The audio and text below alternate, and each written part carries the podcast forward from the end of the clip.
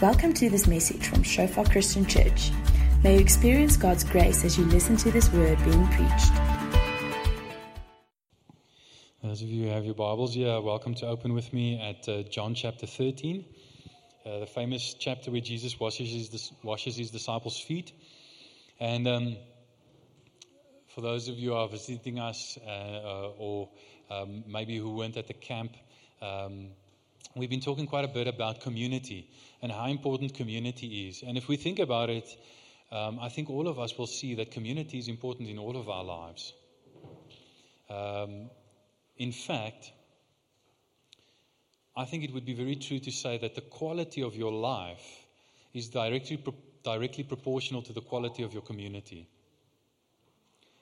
Okay, now I used a mathematical term there, directly proportional. What, what I mean is the higher the quality of your community, the higher the quality of your life. To the extent that the quality of your community improves, to that extent the quality of your life will improve. And when, I, when we mention community, we're thinking of all kinds of community. We're, we're thinking of uh, family community, firstly. We're thinking of work community. We're thinking of the church. We're thinking of friends and friendship, all kinds of community. Uh, community is more important to us than we realize. Much more important to us than we realize. And in this passage, where Jesus washes his disciples' feet, he gives us a view of, firstly, ideal community. In other words, what community ought to look like according to Jesus' definition. But we also see real community and the gap between the real and the ideal. Because even Jesus' community didn't live up, of his disciples, didn't live up to the ideal that he set for community. And then it also gives us some clues on how to bridge the gap between the real and the ideal. Okay, so we're just going to look at that um, very briefly. Um, I'm going to read from the NIV. You can follow on the screen or you can read in your own Bibles from John 13, from verse 1 to 21. It says, It was just before the Passover feast. And that's important uh, because John mentions this and he puts what happens here in the context of the Passover feast and of the Passover meal. You're going to see that they, they, they actually have the Passover meal there, um, which, which obviously connects to the Lord's Supper. And, and we, at the end of the service, we're going to have communion together. Uh, and, and, and we're going to see how those, those connect. Jesus knew that the time had come for him to leave this, this world and to go to the Father. Having loved his own who were in the world, he now showed them the full extent of his love. The evening meal was being served, and the devil had already prompted Judas Iscariot, son of Simon, to betray Jesus. There we see the, the reality of problems in community, even in Jesus' community. Jesus knew that the Father had put all things under his power and that he had come from God and was returning to God. So he got up from the meal, took off his outer clothing, and wrapped a towel around his waist. After that, he poured water into a basin and began to wash the disciples' feet, drying them with a towel that was wrapped around him.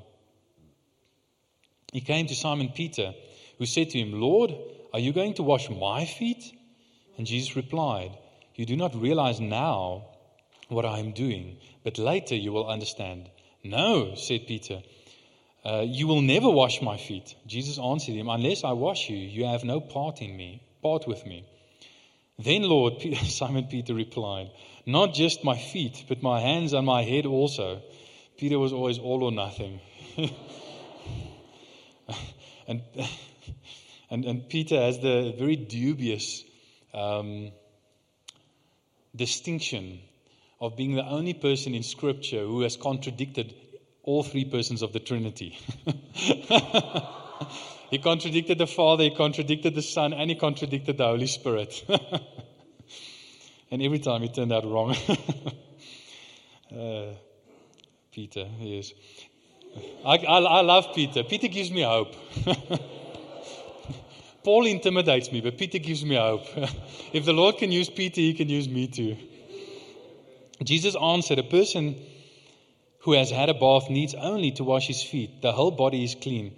And you are clean, though not every one of you. For he knew who was going to betray him.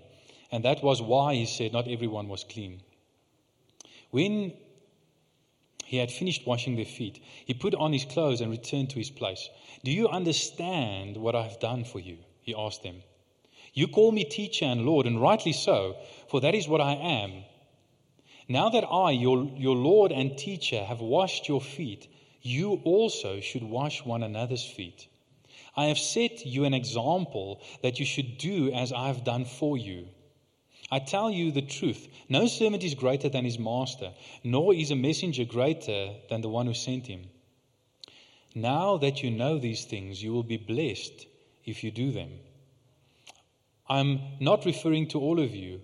I know those I have chosen, but this is to fulfill the scripture He who shares my bread has lifted up his heel against me.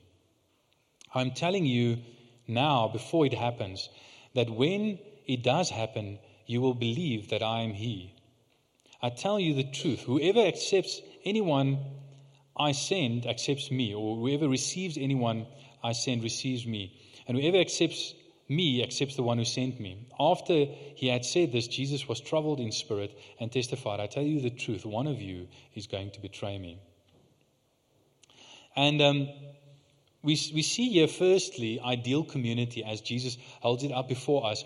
And if we look carefully, we'll see that this is the ideal community we actually desperately need for our families, for our workplaces, for our church, for, for our country.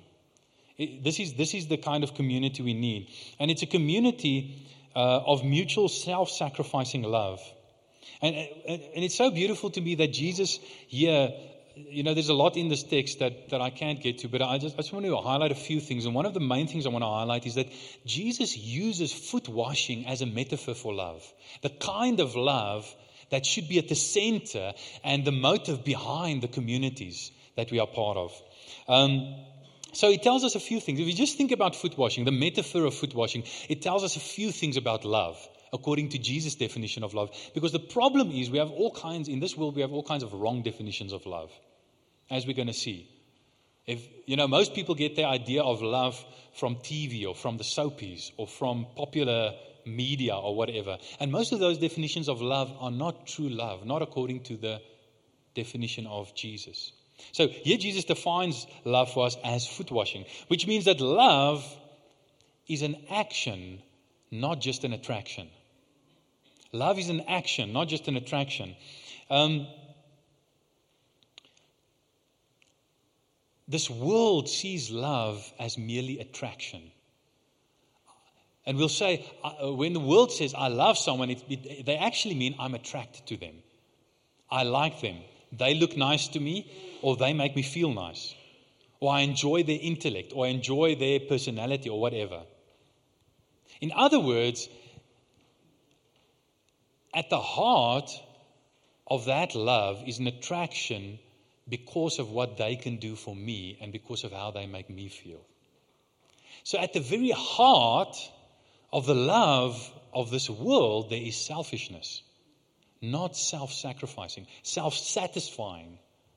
So, it's a self satisfying counterfeit love, not a self sacrificing real love that Jesus portrays here in foot washing. Now, we see that in the fact that, that um, foot washing is an action, but it's an action of where you actually wash people's feet. Now, all the surveys show that most people find others' feet the least attractive part of them.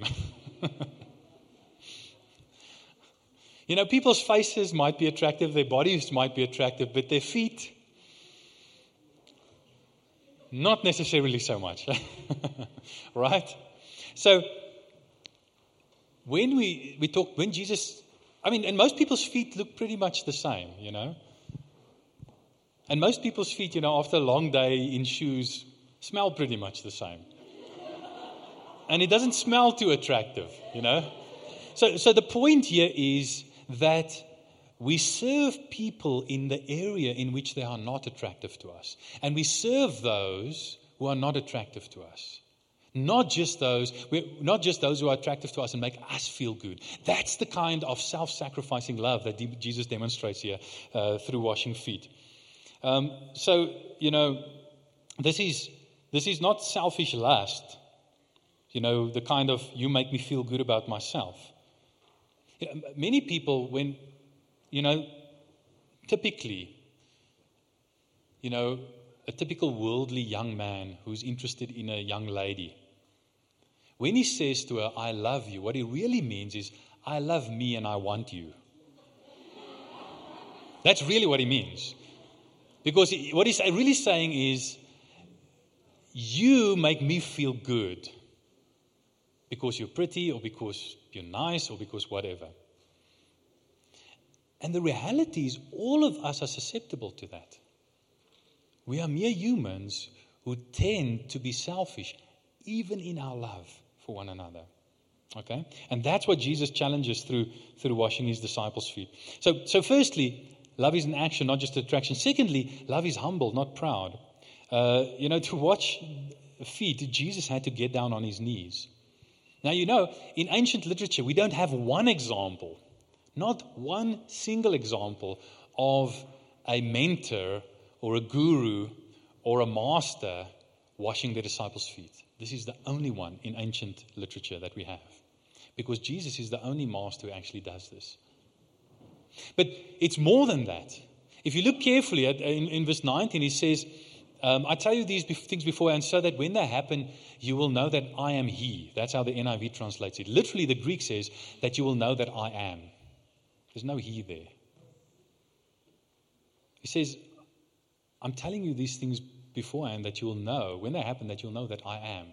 And the I am there refers back to the burning bush of Moses. Remember what God said to Moses in the burning bush?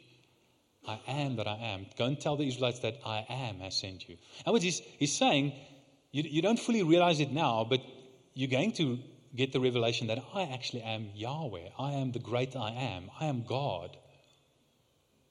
So here you have not only a master and a mentor and a guru and a disciple maker, a rabbi, going down on his knees to wash feet. You have God Himself going down on his knees to wash his disciples' feet. Th- that's why Peter was so freaked out when Jesus tried to wash his feet. Now, foot washing was, was the most menial task there was. In fact, we don't realize because our feet are generally, you know, even when they're a bit stinky after a long day of wearing shoes and socks, they're not nearly as stinky as those guys' feet were. Because they walked in the desert in sandals through dust and mud. And when you walked into a village or a town, they didn't have the kind of sewage systems, you know, underground sewage systems that we have. So many people would just sort of throw the sewage, you know, out into the street and it would rain and it would sort of run down the street. So you walked through that. No wonder when you got into someone's house, you needed your feet washed. It wasn't only you that needed your feet washed, the other guests also needed your feet washed. because it smelled of sweat and dust and sewage. It was really dirty, okay? It was such a menial and degrading job that Jewish rabbis said Jewish slaves may not wash feet, only Gentile slaves may wash feet. That's how menial it was. Okay? And here comes Jesus the ultimate rabbi, the ultimate teacher, God Himself. And He goes down on His knees and He washes His disciples' dirty feet. Humbles Himself.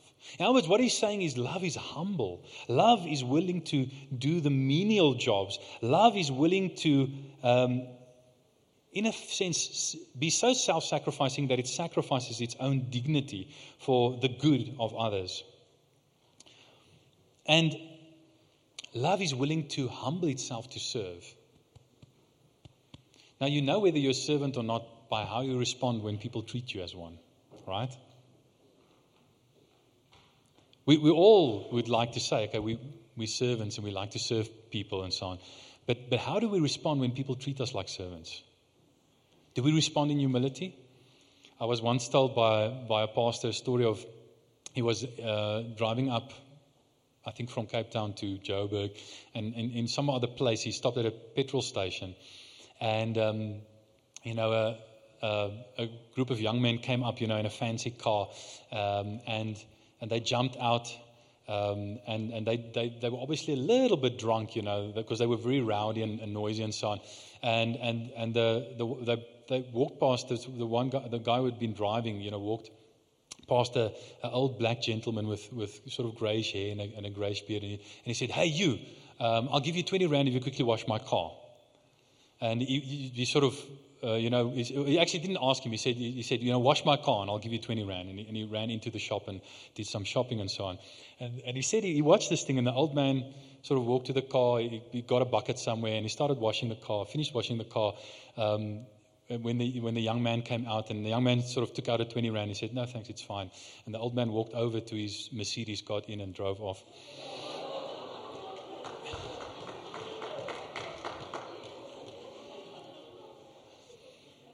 that old man, I mean, he was no one's servant. And he, he was, this, this, young guy just sort of in his, in his arrogance assumed he was some other poor guy, you know, that, that was supposed, and because he was black, obviously, as well, you know, you know, could just wash his car.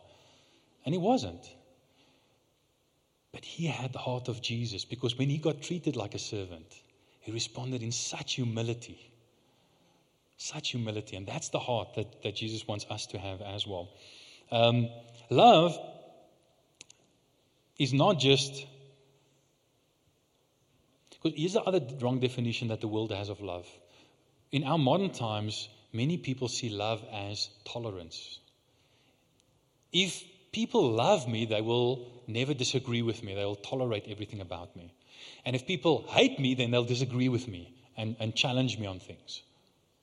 Many people see that as love. They, they, they, confuse love and tolerance. But, but Jesus says, no, that's a terrible definition of love, and it's completely contrary to Jesus' definition of love. Because remember, he washes the disciples' feet. Now, you only wash something that is dirty. So, love is not saying, oh, everything about you is okay. Love is saying, I see the things about you that's not okay. I see the dirtiness. I smell the stinkiness. And I'm not going to make as though, I'm not going to make as though it's not there and say, okay, I'm going to tolerate it. I'm going to go down on my knees and wash that dirt away. Can you see what this metaphor means? Can you see how powerful this is? And can you see how this kind of love is more powerful than the facile, watered down tolerance kind of love that the world gives? You know, the more you love someone, the more you hate the evil in their life. The more you hate and are annoyed by the things that are harming them.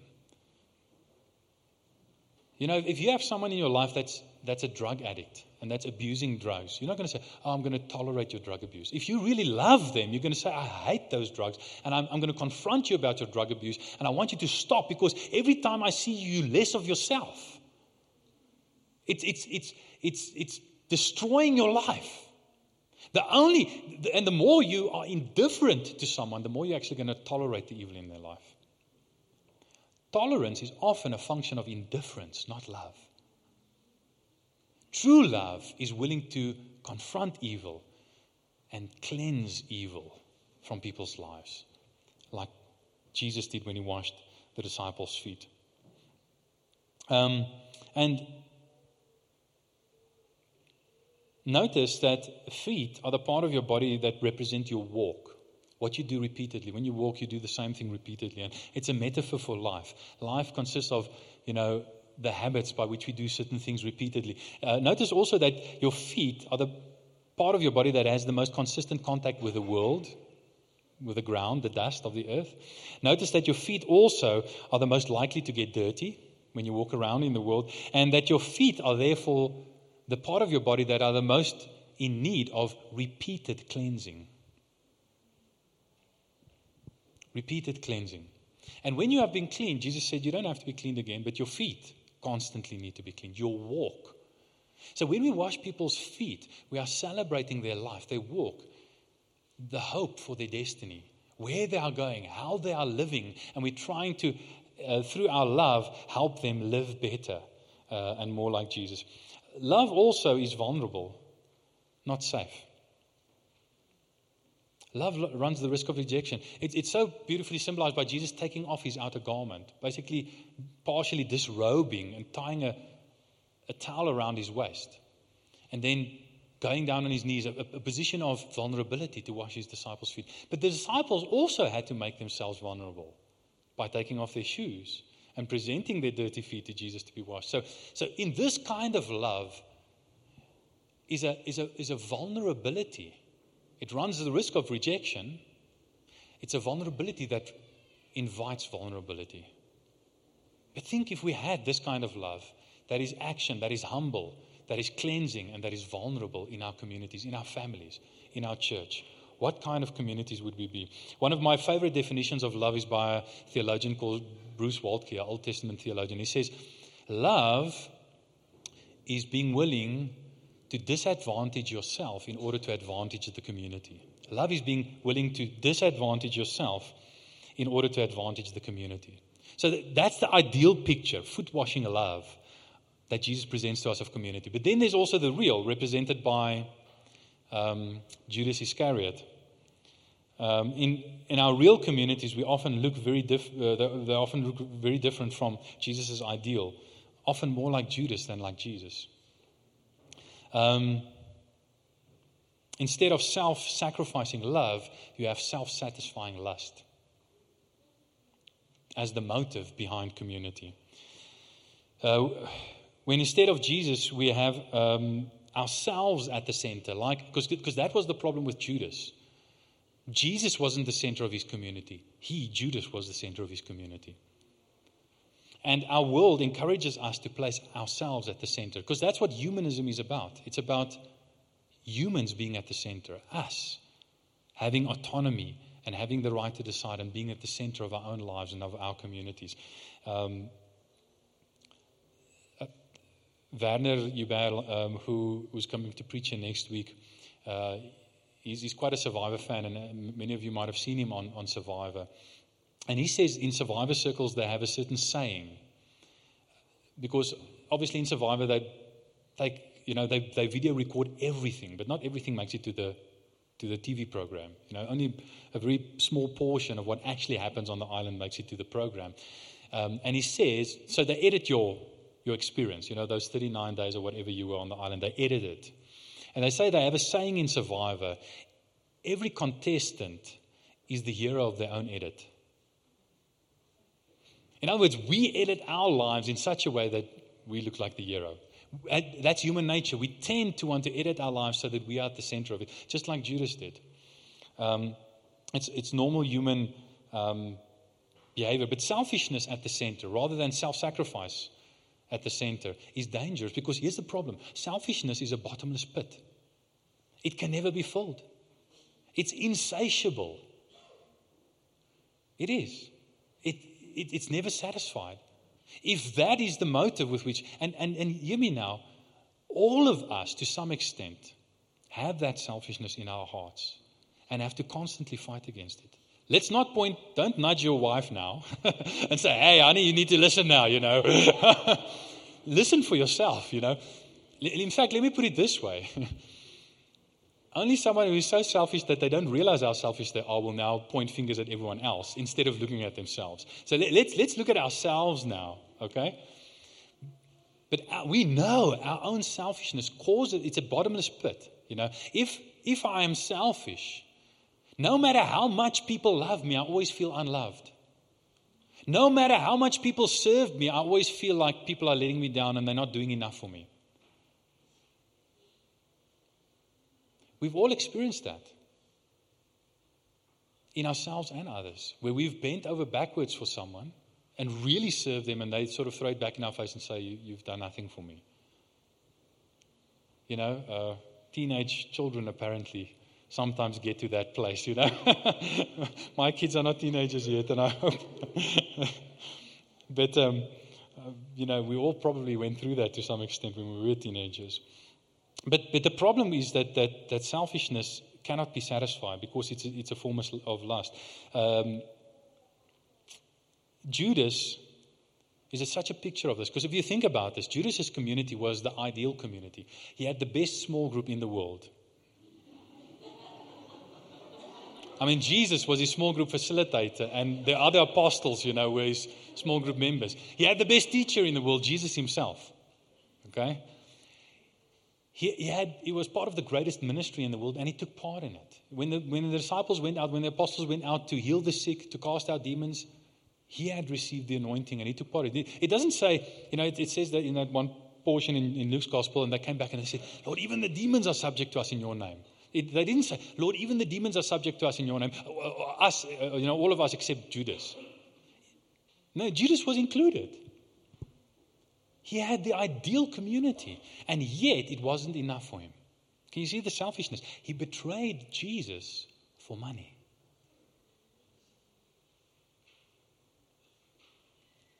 And that's what selfishness uh, will cause you to do. And, and selfishness will also cause, cause us to get offended. Selfish people get offended very easily. Because if we feel that life should revolve around us, and people should people exist to say we are the leading men and leading ladies. We are the main characters of the movie of life. And the rest of, of, of, the, of the characters are supporting characters who are actually there to serve us. Because that's what selfishness basically says. Then we'll be very offended when the supporting cast, you know, take the limelight or don't serve us or make us look good as they're supposed to because that's why we cast them after all you know? That's why we chose them as part of our community because they want they need to make us like, look good and then we get very offended when they don't. Selfishness is very easily offended. Selfishness especially gets offended when it needs to go down on its knees and wash other people's feet. So here's my challenge to you. How often do you get offended how often do you get offended at people when you don't get your way, or when people don't do what you want them to do, the way you want them to do it? I think all of us sometimes get offended like that because all of us still struggle with some of that Judas selfishness in our hearts. And then, like I said, selfishness will eventually betray for, uh, for, for its own gain. Jesus betrayed Jesus for money. Now, it's, selfishness makes us little consumers. And the whole world is designed to reinforce. You know, all the ads on TV and on radio and, and on, on, on the internet are designed to turn us into little consumers who selfishly desire more things for ourselves. And we're in very great danger as a church to live a form of consumer Christianity, which is completely contrary to what Jesus portrays here with his foot washing Christianity. And um, Selfishness, in contrast to true love, lust, driven by selfishness, self self satisfying lust, is willing to disadvantage the community in order to advantage itself. Self satisfying lust is willing to disadvantage the community into, in order to advantage itself. Are we sometimes willing to disadvantage our families, disadvantage our churches, disadvantage our workplace, our country in order to advantage us? Ourselves? Jesus' view of love challenges that. Then, in closing, just the gap and how to bridge that gap between the, the ideal community and the real community that we experience. If Jesus represents the ideal and Judas the real, then Peter represents sort of a transition between the real and the ideal. Peter started off much like Judas. He was initially unwilling to make himself vulnerable, and he eventually also betrayed Jesus for selfish reasons. So he's not that much different from Judas. Remember, he also denied Jesus, even though he thought he wouldn't. And like Peter, we don't yet understand what Jesus has done for us. In other words, Jesus asked this question after he washed the disciples' feet. He sits down and asks this question Do you understand what I've done for you? And I think to some extent, even those of us who do understand only understand that partially to some extent, we'll have to answer to that question no. Lord, we don't really understand what you've done for us. Because if we really did understand what you have done for us, we wouldn't be living the way we are living now. We wouldn't be getting annoyed and offended as easily as we do. And our communities wouldn't look as they, they look now. So, just like Peter, we don't fully understand. If we truly under, uh, understood, we'd, we'd live differ- differently. And, and Peter would only understand later, it says. He said, Now you don't realize, but later you'll understand But even after the cross, we don't always fully understand because he was saying you'll understand later because the cross will come. And this foot washing is only a picture of what's going, going to happen on the cross. So, so Jesus' foot washing points to the cross. Now, as much as he had to humble himself to wash his disciples' feet, he had to humble himself even more to die for his disciples on the cross. It says in Philippians 2, he humbled himself. He became a servant and humbled himself even to the point of death.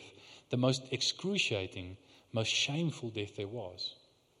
To wash his disciples' feet, he had to take off his outer robe and put on a towel. In other words, he, he partially disrobed himself. To get crucified, he had to completely disrobe himself and hang there naked in public as a spectacle to all.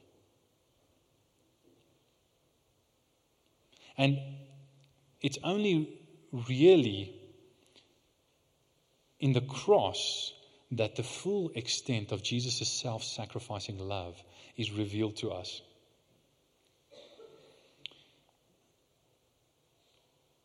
When he departed from this world and went to the Father, but he did it through the cross. So the foot washing was only a picture that pointed to the cross, Jesus' ultimate washing of us.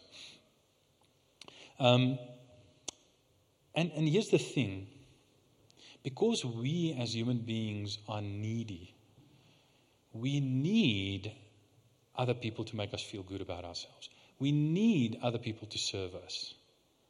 We need other people to take care of us. We cannot possibly get completely away from that love that is needy and that is hungry.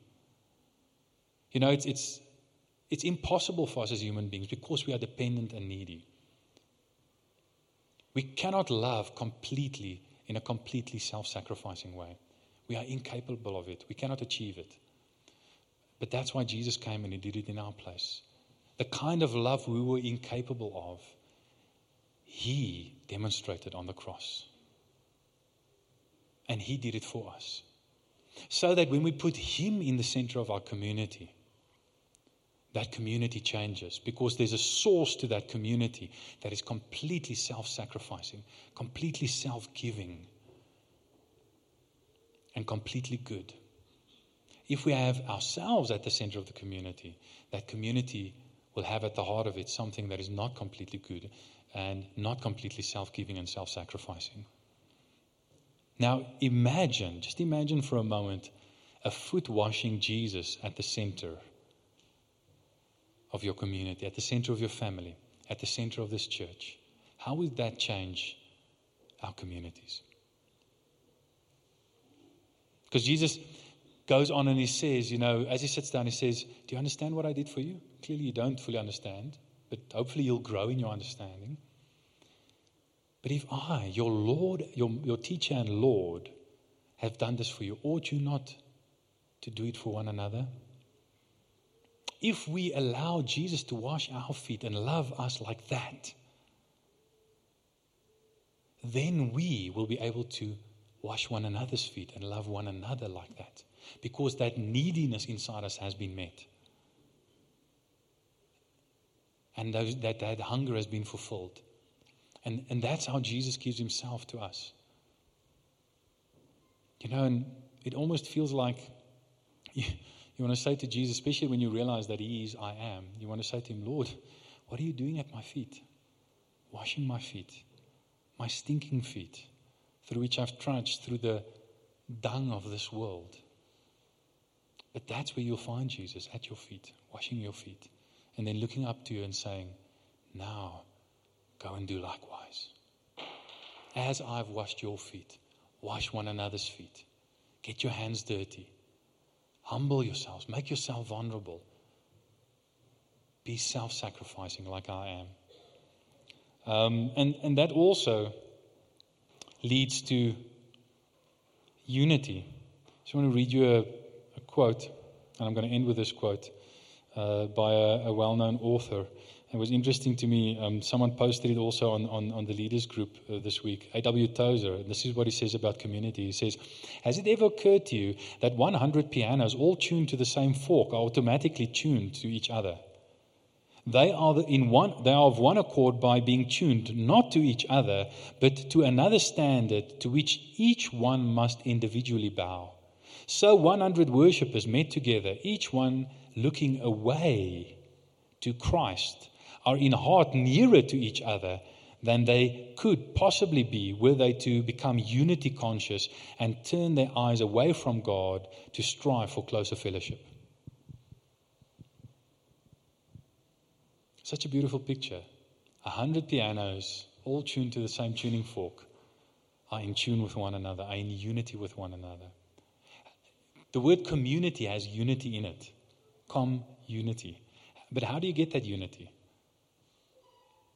Not by trying to get into unity with one another, because we as human beings, our human hearts are too far apart, but by getting into unity with Jesus, by having Jesus as the divine tuning fork at the center of our community, and all being tuned to Him and to His foot washing love. And then we will be in tune with one another. Amen. You know, it says during the meal, Jesus stood up.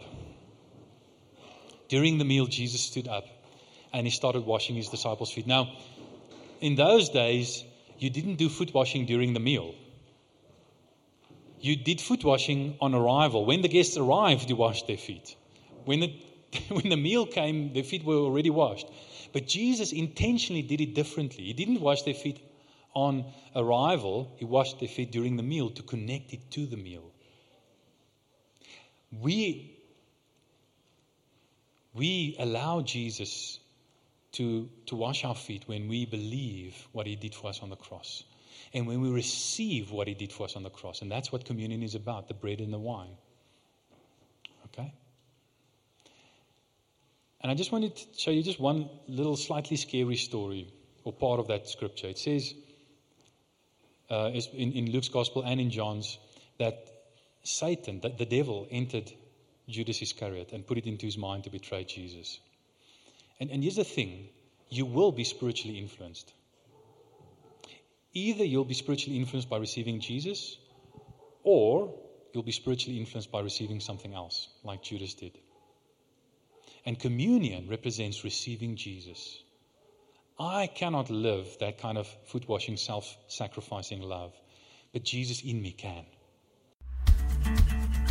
Thanks for listening to this message from Shofar Joburg. May the grace you receive produce God's greatest glory and your greatest good. For more information and sermons, please visit our website at www.shofar.joburg.